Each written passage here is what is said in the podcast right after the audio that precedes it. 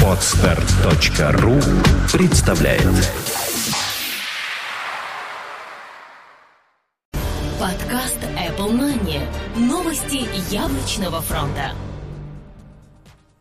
Всем привет! Это 175-й выпуск нашего новостного яблочного подкаста. Меня зовут Влад Филатов. Сегодня в выпуске. Apple хочет купить создателей Kinect. iOS 7 стало доступно разработчикам. Экраны для iPad Maxi уже в производстве.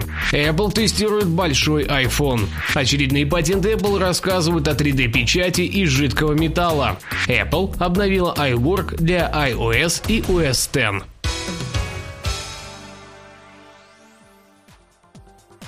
Apple хочет купить создателей Kinect. Похоже, в ближайшее время израильская компания PrimeSense может стать одним из подразделений Apple. По слухам, переговоры перешли в финальную стадию. Данная компания является создателем хорошо многим известной технологии распознавания движения Kinect от Microsoft. Как сообщает израильская газета Calcalist, сумма сделки составляет $345 миллионов. Из-за некоторых юридических проволочек подписание бумаг сдвинулось на конец этого года. Однако все должно решиться в самое ближайшее время. Похоже, Apple рано сбрасывает со счетов по созданию собственного телевизора, где все наработки по жестовому управлению могут оказаться как нельзя кстати.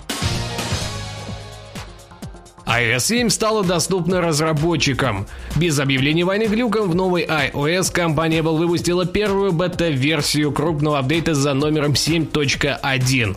Сборка носит порядковый номер 11 D5099i, в то время как iOS 7.04 имела обозначение 11B554A. Изменения есть и достаточно весомые, хотя полный список пока не составлен. Обозначим лишь некоторые из них. В погоде и акциях появился новый логотип Yahoo. Новая подпись о том, что пропущенных уведомлений нет. Safari стал работать значительно быстрее. Добавилась темная клавиатура в специальных возможностях. Поменялся логотип Flickr, с него убран градиент. Скорость работы на старых устройствах оптимизирована. iPhone 4, iPhone 4s и прочее. Включение жирного шрифта больше не требует перезагрузки. Истекает бета-версия 13 января 2014 года, но что-то нам подсказывает, что ждать релиза стоит до наступления нового 2014 года. Экраны для iPad Maxi уже в производстве. Как бы кто ни шутил и смеялся о iPad Maxi, а слухи становятся все увереннее, а релиз вероятнее. The Korea Times со ссылкой на проверенного источника сообщили о запуске массового производства дисплеев размером 12,9 дюйма для компании Apple. С учетом, что панели имеют специфичные характеристики и требования, несложно догадаться о их конечном назначении. Главными в новых экранах станут максимальная четкость и почти идеальная цветопередача. Пока никакой более подробной информации озвучено не было. Apple тестирует большой iPhone. На этой неделе китайское издание C-Technology сообщило, что компания Apple наконец-то приступила к финальным тестам прототипа будущего iPhone с экраном 4,9 дюйма. Однако это еще не все. На исследовательский стол попал также преемник iPhone 5C с большим экраном. Эти новости немного отличаются от предыдущих, где сообщалось, что Apple исследует несколько вариантов прототипа с разными экранами. Может быть, раньше, но сейчас остался только один. Очередные патенты Apple рассказывают о 3D-печати из жидкого металла. Патентное бюро США опубликовало очередные новинки к огромной базе патентов Apple. В целом все они касаются описания способа получения объемных металлических стекол, BMG и жидкого металла, про который уже не раз говорилось. Пара же из 5 новых патентов рассказывает о технологии 3D-печати изделий из этого самого жидкого металла с применением лазеров и электромагнитного излучения. Какие именно детали будут изготовлены таким способом, пока не очень ясно. Apple обновила iWork для iOS и OS X. На этой неделе компания Apple также обновила свой офисный пакет iWork как для мобильной операционной системы iOS, так и для настольной OS X. Изменений в обновлениях немного, но они есть, особенно в версиях приложений для компьютера. Список изменений вы можете найти самостоятельно в Mac App Store или Web Store, ну а мы приведем основные из них. Pages для iOS. В принципе, это актуально для всех трех пакетов на iOS.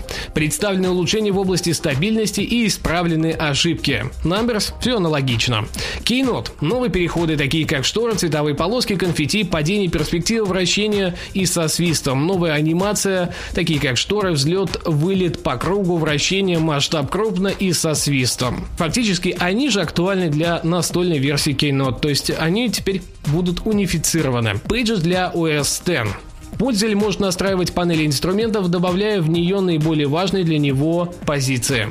Это актуально для Pages, Numbers и Keynote. Отдельно в Pages. Направляющие по центру и по краям включены по умолчанию. Представлены улучшения в области стабильности и исправлены ошибки. Numbers. Размер и расположение окон сохраняется при нажатии «Сохранить». Установка масштаба по умолчанию в настройках. Аналогично исправлены проблемы со стабильностью и некоторые ошибки. В Keynote, как я сказал, добавились новые переходы, новые анимации, а также пофиксены ошибки и добавлена улучшенная стабильность.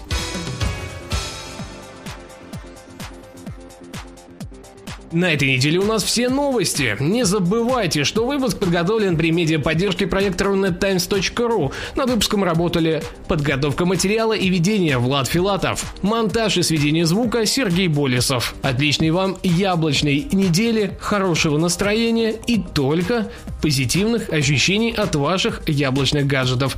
Обновляйтесь, тестируйте и наслаждайтесь. Подкаст Apple Mania. Новости яблочного фронта. Скачать другие выпуски подкаста вы можете на podster.ru.